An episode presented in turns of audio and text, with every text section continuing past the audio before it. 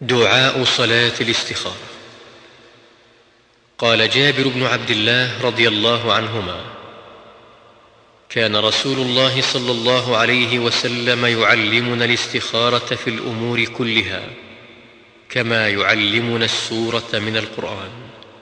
يقول إذا هم أحدكم بالأمر فليركع ركعتين من غير الفريضة ثم ليقل اللهم إني أستخيرك بعلمك وأستقدرك بقدرتك وأسألك من فضلك العظيم فإنك تقدر ولا أقدر وتعلم ولا أعلم وأنت علام الغيوب. اللهم إن كنت تعلم أن هذا الأمر ويسمي حاجته. خير لي في ديني ومعاشي وعاقبة أمري.